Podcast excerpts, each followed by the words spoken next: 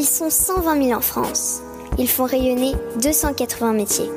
Ils sont passionnés et engagés, entrepreneurs et formateurs. Ils aiment la tradition et soutiennent l'innovation. Ils valorisent nos territoires et défendent le fait à la main. Ils sont artisans d'art et ont des métiers d'avenir. Cet épisode est produit grâce à l'implication de l'association Ville et Métiers d'Art. Ce réseau regroupe environ six cents communes qui s'engagent entre autres à favoriser l'installation de professionnels des métiers d'art dans la ville, organiser des actions de communication et de sensibilisation, développer le tourisme culturel et accompagner les actions de formation. Bonjour à toutes et à tous, vous qui êtes passionnés d'artisanat d'art. Je suis Odogué et vous écoutez le podcast Voix de l'artisan d'avenir. Avec Philippe Azé, nous avons créé Artisans d'avenir qui accompagne les artisans d'art et futurs artisans dans la construction de leurs projets, de l'orientation au développement de leur entreprise. C'est pour cela que nous voulons faire découvrir les aventures entrepreneuriales des artisans d'art, les réussites, les erreurs, les astuces. Et dans les épisodes Point de vue, les experts viennent également apporter leurs conseils. Artisans d'avenir est également très présent sur les réseaux sociaux, alors suivez-nous sur Instagram, Facebook et LinkedIn. Cet épisode est un peu spécial aujourd'hui car nous célébrons le lancement du livre « Profession artisan d'art » que nous avons coécrit avec Philippe. Ce livre s'adresse aux personnes qui envisagent de s'orienter vers l'artisanat d'art, aux artisans d'art qui se lancent et à ceux déjà installés qui veulent donner un nouveau souffle à leur activité. Dans cette discussion, nous allons aborder les sujets qui nous ont semblé importants de creuser dans ce livre. Et pour illustrer son contenu, enrichir la discussion, nous avons invité Lison de Cône, celle qu'on ne présente plus, qui œuvre depuis quarante ans pour développer la marqueterie de paille comme un savoir-faire pointu au service de la décoration d'intérieur. Écoutons cette discussion animée par Audrey Caillet. Donc vous avez créé l'association en deux mille dix-neuf, tous les deux, Aude, Philippe. Je vais vous inviter à répondre à la première question. Pourquoi avoir écrit ce livre? Quel a été le déclencheur? En fait, depuis deux mille dix-neuf, on, avait, euh, on a fait beaucoup d'événements et à travers les événements comme les formations euh, à la création d'entreprises, les formations à la reconversion, on a créé beaucoup de contenu qui était un peu éparpillé bah, euh, à travers des, voilà, des, des fiches pratiques, des podcasts, des, des, des modules de formation. L'idée était pour nous de vouloir rassembler tout ce contenu à un seul endroit dans un outil très simple. Et, euh, et, c'est, et c'est le cas du format du livre. Donc euh, c'est comme ça qu'est arrivé le projet quand les, les éditions Eyrolles sont venues nous chercher. Et on s'était rendu compte d'avoir créé tout ce contenu, c'était aussi que les artisans d'art man- manquaient d'outils pratiques et de méthodes, souvent qui accompagnaient leur savoir-faire. Et donc notre volonté, c'était aussi de leur mettre à disposition ces outils concrets.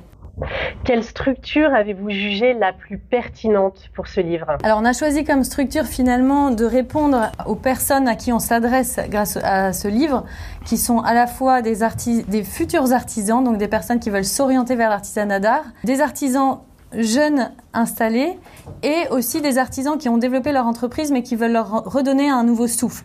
Pour répondre à, à, à, ces, à cette cible, finalement on a structuré le livre en trois, trois parties.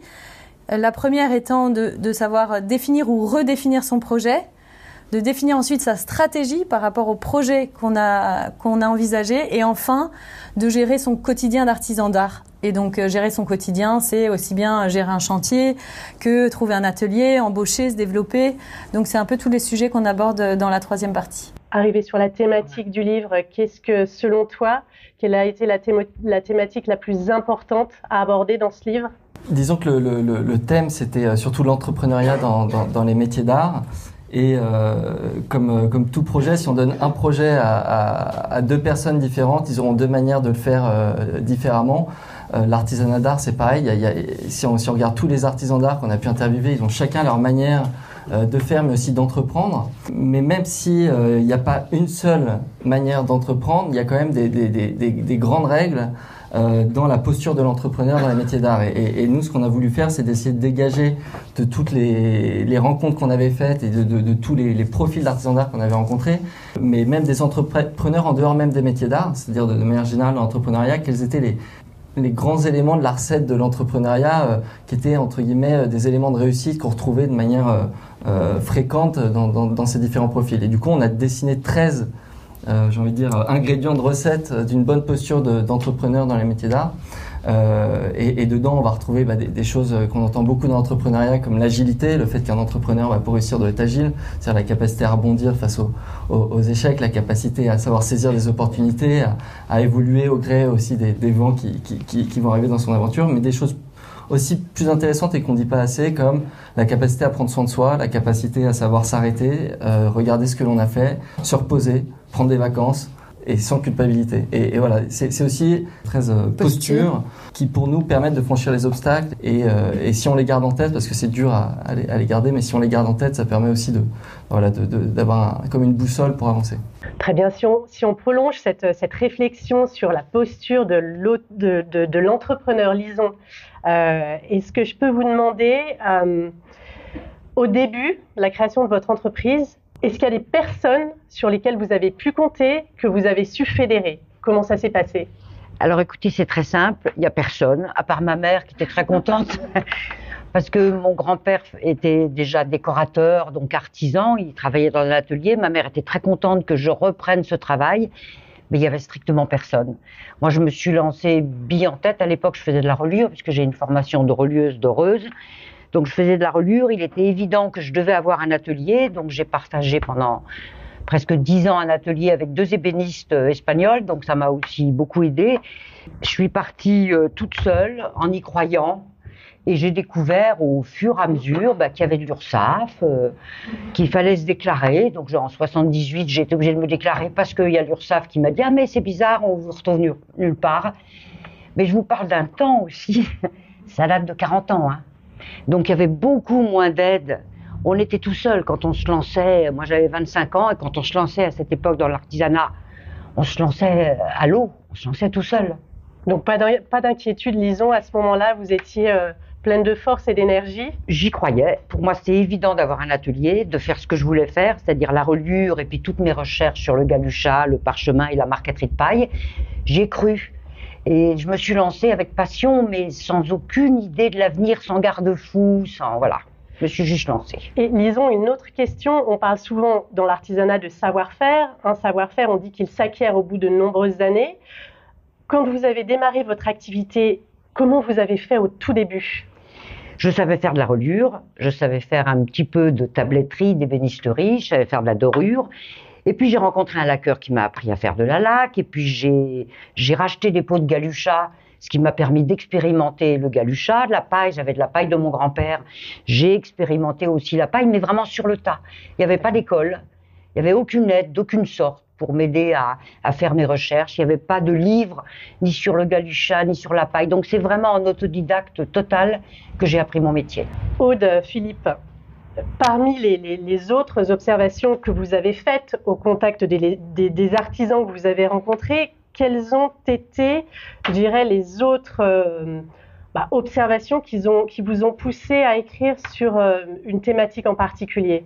Au-delà de la, la posture d'entrepreneur dont, dont on a beaucoup parlé, euh, ce qui est important de, de, de, de savoir, c'est que tous les artisans d'art ont leur créativité qui leur est propre, ont leur savoir-faire. Ils ont aussi leurs convictions. Il y en a qui, qui vont peut-être avoir la fibre artistique et chercher plutôt à, à faire de la pièce unique. D'autres qui vont, euh, qui vont peut-être préférer l'aspect technique et faire, faire de la petite série. Ça dépend énormément aussi du savoir-faire qu'on fait. Et donc, l'artisan d'art a son identité propre, a sa, a sa, a sa conviction propre. Et pour qu'un artisan d'art vive de son métier, il faut que cette créativité, ce savoir-faire, euh, trouve un marché. Sinon, ça reste un loisir et sinon, on n'arrive pas à vivre de son métier. Et donc, tout l'intérêt euh, de, de, de, d'un artisan d'art qui réussit, c'est d'arriver à être très clair, d'avoir une vision très claire sur la valeur qu'il apporte et à qui. Et donc, ça nécessite à la fois de connaître bah, qui est son client, quel marché il va cibler et qui sont les, qui sont les clients qui sont euh, euh, atteignables et ciblés et bien, et bien connaître leurs besoins. Mais ça, ça exige aussi de savoir organiser et donner corps à, à cette raison d'être et à cette valeur qu'on veut apporter de manière cohérente. C'est-à-dire que le, le produit, le prix, la communication, l'image de marque, l'identité, les réseaux de distribution, tout, soit, tout ça soit cohérent et, et arrive à, à être bien perçu par la cible que l'on vise. Et donc, tout l'équilibrage est là entre euh, euh, la valeur qu'on veut apporter à une clientèle et la manière dont la clientèle euh, qu'on pense être la bonne perçoit cette valeur-là. Et, et donc, pour ça, ça, ça met du temps, c'est exigeant, mais les artisans d'art, euh, je pense qu'ils réussissent mieux, c'est ceux qui arrivent à trouver euh, cette cohérence globale entre d'un côté euh, la valeur qu'ils apportent et, euh, et, le, et le marché euh, qui, qui cherche cette valeur-là. Et pour finir, je pense que c'est peut-être ce qui est le plus long à, à faire, mais c'est aussi euh, des ajustements permanents. Il suffit qu'il y ait un client qui rentre dans sa boutique et on n'avait pas imaginé que ce type de client pouvait être intéressé par ce type de produit ou de collection euh, pour aussi euh, bah, être amené à, à ouvrir son champ euh, de, de, de, de cibles et de, de, de, de, de, de distributeurs ou de, ou de galeries euh, qu'on n'aurait pas imaginé. Et donc, c'est cette at- attention à avoir euh, sur, sur la, la, la clientèle qu'on veut avoir et à ce qu'on a envie de faire et cet alignement qu'il faut que l'artisan d'art arrive à chercher euh, jusqu'à qu'il arrive à en vivre. Effectivement, pour, euh, pour ajouter un autre exemple à celui de, de Lison, euh, parmi nous, j'ai vu que Eve Georges était là. Eve et son associé, quand ils ont monté l'atelier Georges, ils avaient l'idée de créer des collections. Donc euh, Eve est souffleuse de verre et ils voulaient créer des collections et pas répondre forcément à des commandes sur mesure, même s'ils en font parfois. Et donc finalement, tout leur modèle économique était bâti sur cette envie de créer des collections. Donc le le temps de recherche associé à cette création de collection, euh, les, les clients qui sont visés, tout, tout ça, en fait, c'est un modèle qui est différent de, de, d'un autre souffleur de verre qui voudrait répondre à des commandes sur mesure. Et donc, d'être clair sur le projet, sur là où on veut aller, finalement, ça permet d'organiser son, son entreprise et, et de, de trouver sa bonne clientèle. Et donc, c'est, et c'est, je pense que euh, c'est important, en effet, de, de savoir cette valeur et ce, ce qu'on veut apporter. Lison, à la création de votre entreprise, quel était votre objectif initial? Y en avait-il un? Oui, je voulais essayer de vivre de, de, de mon métier, de mon artisanat. Moi, j'ai commencé à faire de la restauration de marqueterie de paille parce que personne ne parlait de création à l'époque et que c'était pas connu et que personne ne venait me demander de faire une création en marqueterie de paille. Donc, pendant dix ans, j'ai vraiment fait que de la restauration. J'ai vraiment appris mon métier sur le tas aussi en restaurant tous ces objets.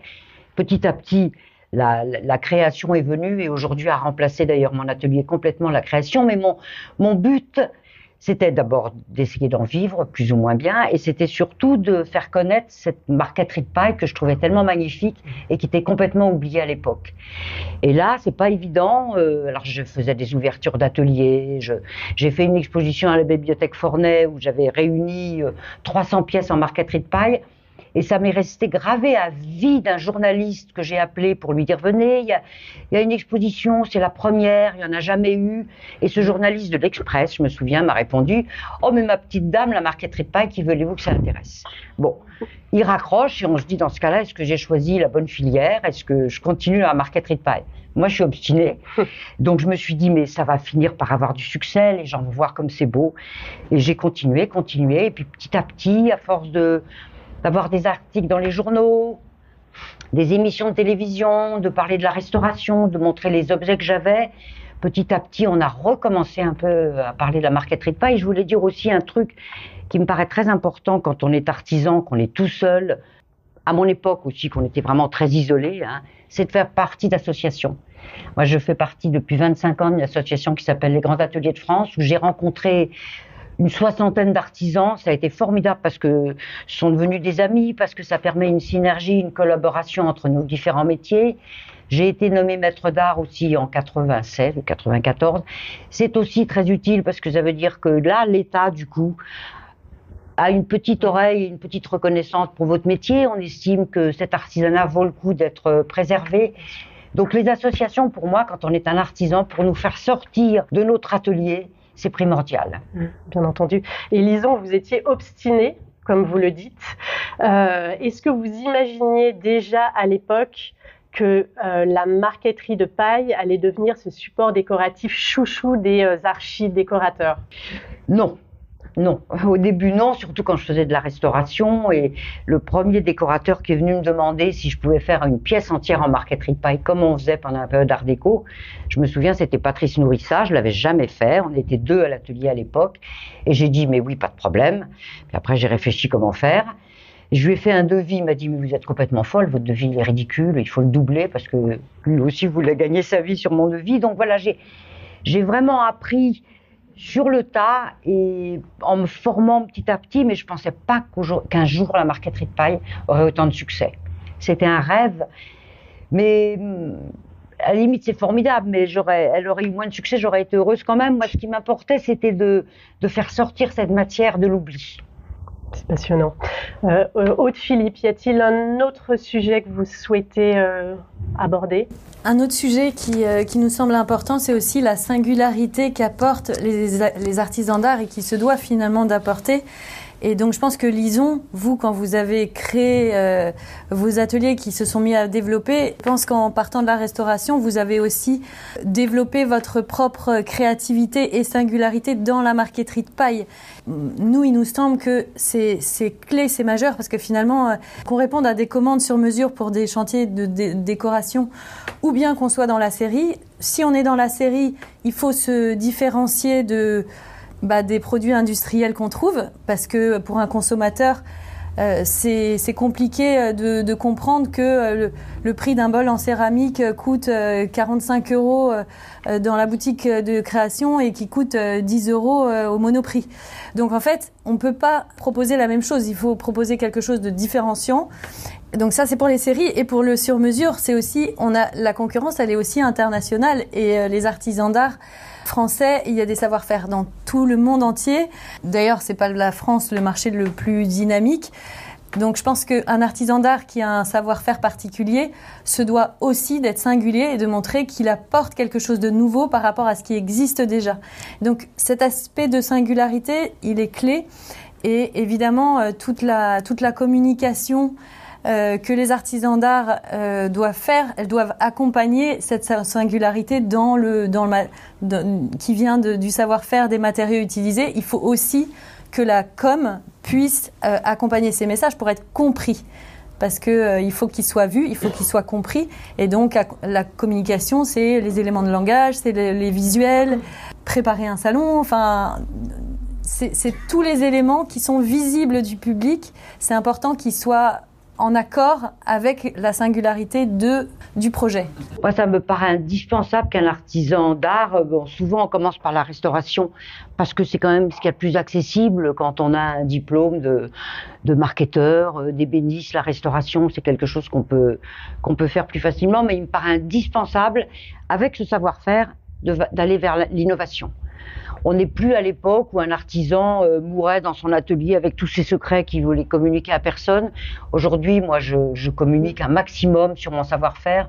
Je trouve ça primordial, mais de pas de pas rester scotché à son savoir-faire, d'aller toujours vers l'innovation avec de nouvelles techniques, avec des collaborations avec d'autres artisans, vraiment de s'ouvrir au maximum pour du coup que sa matière puisse aussi se moderniser. Ça me paraît très très important. Et, et pour aller euh, dans, dans votre sens, euh, c'est vrai qu'on parle de communication, mais ça, ça se, la singularité s'exprime beaucoup dans le produit, effectivement, dans, dans les savoir-faire et dans, dans les matériaux utilisés. Moi, j'ai un, un exemple qui me vient en tête, qui est celui de, de Damien Béal, qui est un, qui est un maroquinier euh, à Versailles, qui était menuisier, qui s'est ensuite auto-formé à la maroquinerie. Et lui, sa singularité, c'est de faire des, des, de la maroquinerie, euh, alors principalement des sacs, mais il va bien plus loin, il fait beaucoup de collaborations avec d'autres artisans d'art, où il mélange à la fois le savoir-faire du bois et du cuir. Et, et c'est marrant, c'est qu'on reconnaît tout de suite un produit Damien Béal en fonction de ses différentes collections, on reconnaît tout de suite. Et l'exemple que j'ai, c'est que dans la rue, je me suis fait offert, euh, merci ma famille, un, un petit sac de Damien Béal qui est très joli, euh, une banane assez, assez moderne et pour le coup atypique parce qu'on trouve ce produit nulle part ailleurs. Et quelqu'un dans la rue s'est arrêté, dans la, dans la même ville que, que Damien Béal, et il me dit « Ah, vous avez c'est le sac de Damien Béal ». Et donc pour quelqu'un s'arrête dans la rue, reconnaître ce sac d'un artisan de la ville, si déjà l'artisan a la notoriété au sein de sa ville et que les gens arrivent à reconnaître son produit que c'est lui, et bah oui, la singularité elle est là.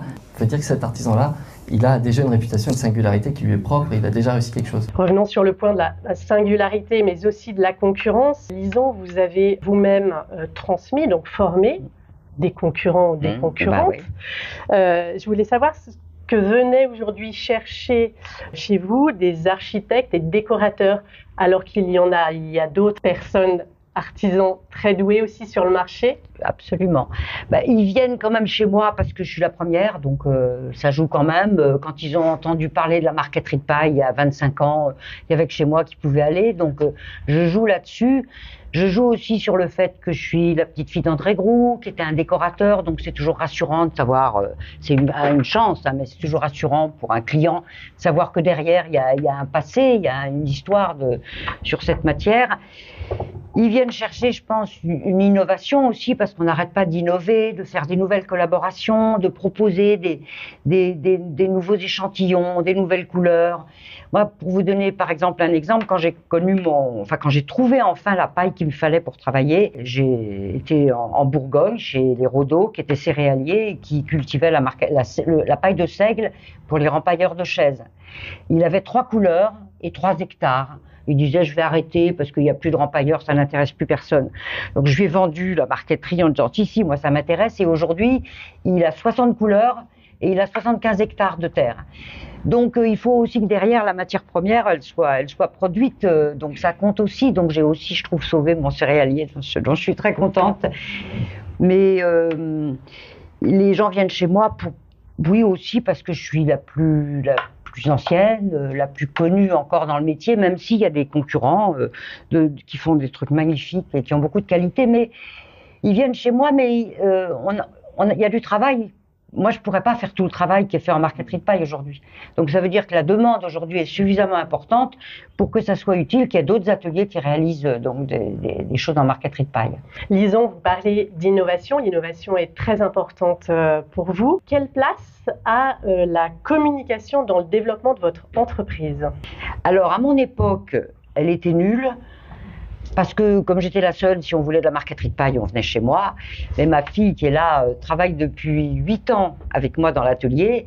Et elle a fait ses études aux États-Unis, elle est revenue à Paris, elle était dans mon atelier puisqu'elle m'a toujours vue dans un atelier. « Oh mais maman, ton site est nul, t'as pas de prospectus euh, au niveau. Euh, » euh, Instagram, elle avait commencé à me le faire quand elle était aux États-Unis. Et un jour, je me suis dit « Mais t'as raison, ça je sais pas faire. Ok, tu viens. » Et tu t'occupes de tout ça. Et depuis huit ans, elle est effectivement, elle travaille avec moi dans l'atelier, elle s'occupe de toute la gestion, de la communication, de la presse, de tout le marketing de l'atelier. Et ça a fait exploser l'atelier. Voilà. Et elle est arrivée juste au moment où justement il y avait une concurrence qui se mettait en place, donc d'autres ateliers qui s'ouvraient. Donc c'est important, si on veut toujours rester au top et la meilleure, d'avoir euh, d'avoir des réseaux, d'avoir un site euh, qui soit qui soit modernisé, d'avoir euh, des prospectus à donner. Enfin voilà, tout ce travail, c'est en partie grâce à ma fille, mais ça veut dire que si on veut vraiment faire grandir son atelier, on peut pas rester tout seul. Il faut se faire aider. Bien sûr, bravo Pauline pour tout ce travail en tout cas. Euh, est-ce que vous pensez qu'on peut malgré tout rayonner grâce à sa notoriété, sa notoriété seulement? Oui, sans doute, mais pas seulement, parce qu'il faut derrière une équipe qui, qui, qui soutienne la notoriété. Si c'est juste le nom et qu'il n'y a rien de nouveau qu'on puisse proposer, qu'on puisse montrer, ou, ou si on ne peut jamais montrer des réalisations, des, des choses qu'on a faites, communiquer avec tout ça sur les réseaux, ça ne suffit pas tout, tout à fait un nom. Il faut derrière une équipe, et aujourd'hui, moi derrière, j'ai, j'ai vraiment une équipe qui, qui me permet de répondre à des projets magnifiques, mais toute seule, je, ça ne suffit pas mon nom. Non, c'est, mon nom entraîne toute l'équipe, et, et Pauline s'occupe après de le faire rayonner sur les réseaux. Oui. Aude, Philippe, on va aborder maintenant l'équation économique. La problématique du prix. Est-ce que vous pouvez nous partager vos observations? Alors c'est marrant parce que Lison, tout à l'heure vous disiez euh, le, le devis que j'ai fait, euh, il était euh, le, le décorateur me l'a fait doubler. Bah ça c'est vraiment euh, un, un truc qu'on retrouve chez tous les artisans d'art qui ont tendance quand même à dévaloriser leur, leur travail, leur temps de travail, parce que évidemment c'est beaucoup d'heures, donc on arrive à, à des prix qui peuvent être élevés, mais en même temps, si on ne valorise pas correctement son travail, on ne peut pas, on peut pas la rendre, rendre rentable son activité, on ne pourra jamais en vivre. Donc c'est vraiment important quand même de mesurer, de, mesurer, euh, de savoir faire un devis euh, euh, journalier. Et donc ce qu'on a observé, c'est que euh, les artisans d'art avaient du mal à valoriser toutes leurs heures de travail, que dans le, leur devis, ils ne valorisaient pas toujours le temps qu'ils ne passaient pas à l'établi, mais à développer leur entreprise, donc la com, la commercialisation. Finalement, c'est quand même très important de se dire quelles sont mes charges fixes euh, mensuelles, comprenant un salaire, parce que c'est normal d'avoir un salaire, et, et de les diviser par le temps qu'on passe à l'établi. Donc ça permet de valoriser le temps qu'on ne passe pas à l'établi dans les heures facturables. Donc ça, c'est vraiment un truc sur lequel, enfin, qui est indispensable. Pour certains savoir-faire, bah, les charges sont beaucoup plus élevées pour d'autres, donc c'est normal de facturer plus cher en fait. Il y a plus de charges fixes. Ça, c'est, ça, c'est vraiment un premier point qui nous semble quand même très important. Et le deuxième, c'est que euh, les artisans ne font pas toujours attention au fait qu'ils vont passer par des prescripteurs ou des revendeurs, euh, des galeristes, qui eux-mêmes vont prendre leur marge. Donc, comme c'est pas possible de vendre le même travail, la même pièce dans deux endroits différents euh, à des prix différents, c'est important quand, euh, quand on calcule son prix que euh, on tienne compte de cette marge euh, que vont prendre les distributeurs. C'est des sujets, euh, je pense que euh, Lison euh, peut en parler. Moi, j'ai jamais pu calculer à l'heure de travail parce que c'est, c'est pas possible. Ça, je, je, du coup, quand on me demande, je sais pas, de faire euh, un coffret ou ou un plateau en marqueterie de paille, si je fais à l'heure, c'est beaucoup trop cher. Donc je fais une sorte d'enveloppe globale en me disant plus ou moins tant de jours, je vais passer là-dessus. Et moi, j'ai toujours refusé d'être euh, vendue en galerie parce que du coup, un objet euh, que je vendrais à tel prix va être doublé et que je trouve qu'il devient trop cher. Donc euh, j'ai très peu de choses à vendre à l'atelier, mais les peu de choses que j'avais à vendre à l'atelier, c'était direct à l'atelier, ce qui permet de faire un prix atelier.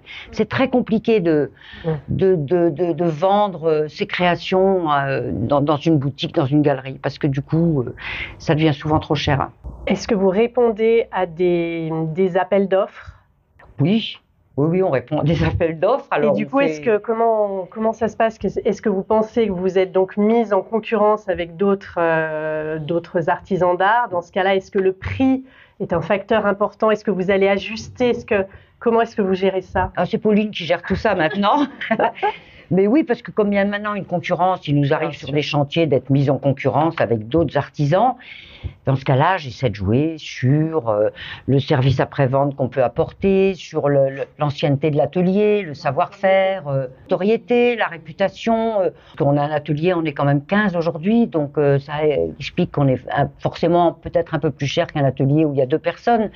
Mais j'assure aussi un service que d'autres ateliers forcément n'assurent pas. Et puis là, s'il y a le moins de problèmes, nous on se déplace, nous on envoie un de nos salariés se déplacer pour faire des restaurations. Enfin, je joue sur tout ça et sur la notoriété. Oui, là je joue sur mon nom vraiment qui me sert. Il y a un schéma marketing aussi, je suppose, un peu stratégique qui a été mis en place. Forcément, la cohérence entre les prix, euh, les canaux de vente, euh, les produits. Le schéma marketing, vous voyez, moi ça me passe complètement au-dessus de la tête, donc ça c'est Pauline.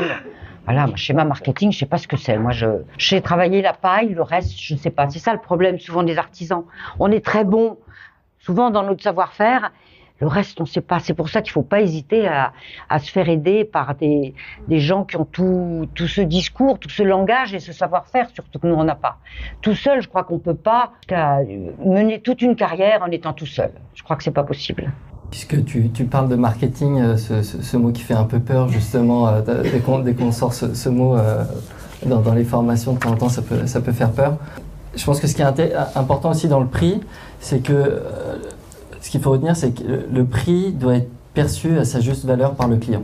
Et de temps en temps, si on met un prix trop bas, la valeur perçue va être dégradée alors que le client est le bon. Et donc effectivement, de rehausser le prix, ça fait que la valeur perçue correspond à l'objet qu'on a en face. Et, euh, et, et, et du coup, on, on peut se permettre d'augmenter le prix. Mais à l'inverse, il faut que la personne qui perçoit le prix soit la bonne personne, qui soit concernée par le produit. On peut faire un très beau produit, un très bon produit, à un prix qui est juste, mais tout simplement la personne qui est en face, qu'on pensait être notre clientèle, n'est en fait pas notre clientèle. Et du coup, on, c'est comme ça qu'on peut rater complètement un salon parce qu'on se dit c'est une bonne idée, on va aller, euh, les gens vont acheter ça en cadeau de Noël, je vais aller, euh, et en fait, c'est pas du tout notre cible. Et, et, et c'est pour ça que préalablement, je pense à quand on démarre et lorsqu'on lance même une toute nouvelle collection sur, sur une clientèle qu'on maîtrise peu, c'est de s'assurer que la clientèle qu'on vise va effectivement être intéressée par, le, par, par ce qu'on va faire et au prix auquel on, on, on sait euh, qui, qui va atterrir, en tout cas à la fin. Et donc, ça demande de, faire, de bien connaître sa, sa cible et sa clientèle et ses besoins et ses attentes en amont. Et donc de, de faire, encore un gros mot, une étude... une petite étude de son marché avant, avant, de, avant de se lancer corps et âme dans, dans une nouvelle collection d'un nouveau produit. Moi, je dois dire, j'ai compris assez vite que les gens qui s'intéressaient à la marqueterie de paille en création, hein, je parle pour faire des intérieurs ou même du mobilier, étaient une clientèle qui avait les moyens. Voilà, parce que j'ai fait des cadres aussi en marqueterie paille et il y a des gens qui me disent « Ah mais on trouve le même chez Pierre-Apport à quinze euros ». Bon, donc voilà, bon, là je suis vraiment pas, vraiment pas compétitive, mais la clientèle avec, qui vient en général avec un décorateur, c'est une clientèle qui a les moyens. Donc je sais que c'est ça ma cible, moi, c'est quand même une clientèle, parce que la marqueterie de paille, c'est cher, pas à cause de la matière première qui coûte pas très cher, je travaille pas de la feuille d'or, mais à cause du temps passé. Donc, euh, faire un mètre carré de paille, ça prend quatre jours, donc c'est long. Quand il faut en faire trente, c'est, c'est des heures. Lison, vos clients, vous les connaissez ? Oui, je les connais la plupart. D'abord parce que depuis le temps, ils ont fini par venir à l'atelier. C'est très important aussi, je trouve, que le client vienne à l'atelier quand ils viennent avec des décorateurs ou même tout seul. Parce que là, ils comprennent. Marqueterie de paille, c'est quoi ? Comment vous faites ça ? Et ils arrivent dans un atelier où il y a des scalpels, des plioirs et des règles et de la colle. Et puis, à part ça, il n'y a que de, de l'huile de coude, de la main. Et donc, ils comprennent quand ils voient le travail. Oh, c'est pas possible, vous n'avez pas collé paille après paille. Ben si, c'est comme ça qu'on fait. C'est très important de faire, d'ouvrir ces ateliers à ces clients, parce que ça justifie le prix qu'on, qu'on demande. Oui, je les connais, mes clients, presque tous. Est-ce que vous démarchez, Lison ? Ma fille démarche. Parce que mes clients, je les avais, j'avais une quinzaine de clients fidèles qui étaient toujours les mêmes, mais les premières euh, tournées commerciales, j'allais avec Pauline et bon, je, je, je montrais mon métier, puis je me suis rendu compte à un moment qu'elle est bien meilleure quand elle est toute seule. D'abord parce qu'elle me vend bien mieux que je ne me vends, parce que je ne peux pas dire « Regardez, je suis la meilleure, c'est très beau ce que je fais, c'est ce qu'il y a de plus beau ». Pauline, elle peut le dire plus facilement, donc quelqu'un aussi, hein, d'avoir un représentant commercial, quelqu'un qui... Moi j'ai plein d'artisans, euh, Stephen Richard, tout ça, ils ont des gens qui font des tournées commerciales pour eux et qui vendent leurs produits. Parlons rapidement budget. Est-ce que vous aviez un plan de financement au début de votre activité ou pas du tout ? Rien du tout. Quand il rentrait suffisamment d'argent pour que je puisse payer mon loyer et en garder un petit peu pour moi, j'étais ravie. Donc j'avais des bons mois de temps en temps, des mois... Nul d'autre, non, non, j'ai jamais fait de plan de... Mais j'aurais rien fait si j'avais fait un plan de carrière, parce que j'aurais fermé la porte tout de suite, hein. C'était, c'était très aléatoire, je sais que tous mes amis qui me voient gratter de la paille depuis quarante ans me disent, mais où, où elle va aller, où elle veut aller, et que tout le monde est finalement très étonné que ça ait pris cette ampleur et qu'il y a eu ce développement. Mais c'était pas prévisible, sans doute, c'était aussi un coup de chance, l'air du temps, il y a plein, plein de facteurs qui ont fait que, que ça a explosé comme ça. Aude, Philippe, des derniers peut-être sujets. Peut-être rebondir sur, sur cette histoire du, du plan de financement, parce que euh, c'est, c'est un sujet que nous on aborde à la fois, à la fois dans le livre mais aussi dans, dans nos programmes de formation. C'est vrai que c'est pas évident quand on est artisan d'art et notamment quand on démarre de faire, de, de faire déjà des matrices financières ou, ou, parce que déjà il y a la crainte de se dire si je rentre, si je rentre ce que je fais dans un tableau financier, je risque de voir que je vais pas en vivre et, et, et donc je préfère mettre ça sous le, sous le tapis et puis effectivement euh, foncer en, en espérant qu'il y ait euh, les, les vents favorables et, et, et que euh, nous ce qu'on, ce qu'on, ce qu'on fait, et c'est, c'est, c'est pour ça que cette partie aussi arrive à la fin du livre, mais, mais c'est aussi ce qu'on fait généralement à la fin de nos programmes d'accompagnement à, à, à la création, euh, c'est que quand le projet commence à être suffisamment clair dans la tête de l'artisan, c'est-à-dire euh, quel produit, collection, quelle valeur apporter, à qui, euh, le prix, euh, les canaux de distribution, avec un, de, de transcrire ça de manière financière, c'est-à-dire d'essayer de voir bah, combien ça va me rapporter et combien ça va me coûter, ça permet de voir si ces hypothèses de prix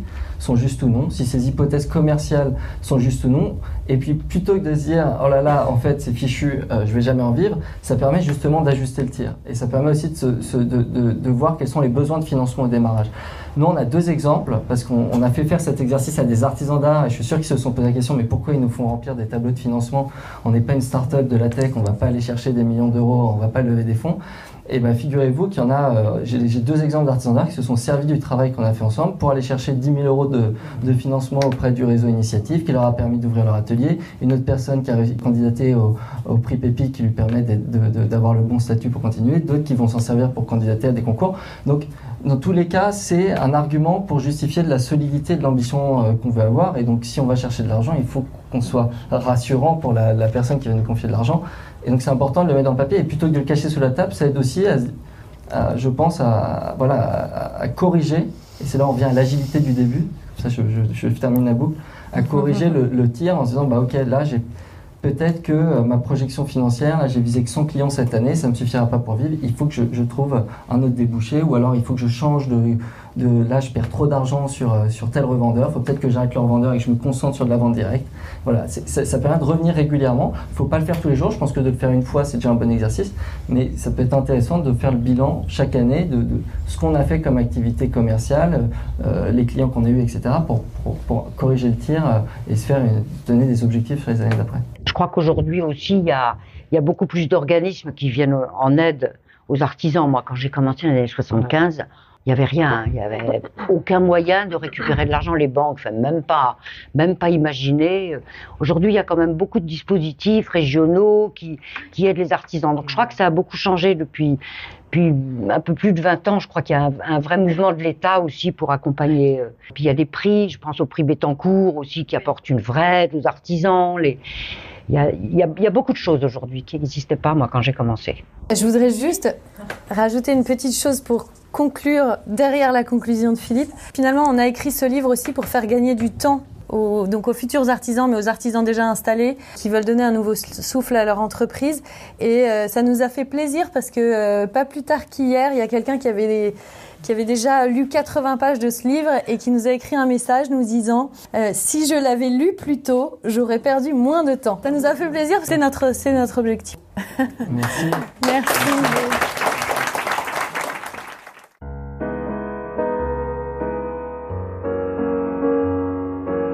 Et voilà, c'est terminé pour aujourd'hui. Nous espérons que vous avez passé un bon moment enrichissant. Si vous voulez nous aider à faire découvrir le podcast, et si vous pensez qu'il est nécessaire de faire connaître les parcours des artisans d'art et de leurs entreprises, parlez de nous autour de vous. Et s'il vous reste maintenant encore trente petites secondes, notez ce podcast avec cinq étoiles sur la plateforme d'écoute que vous utilisez. Merci et à bientôt pour un nouvel épisode.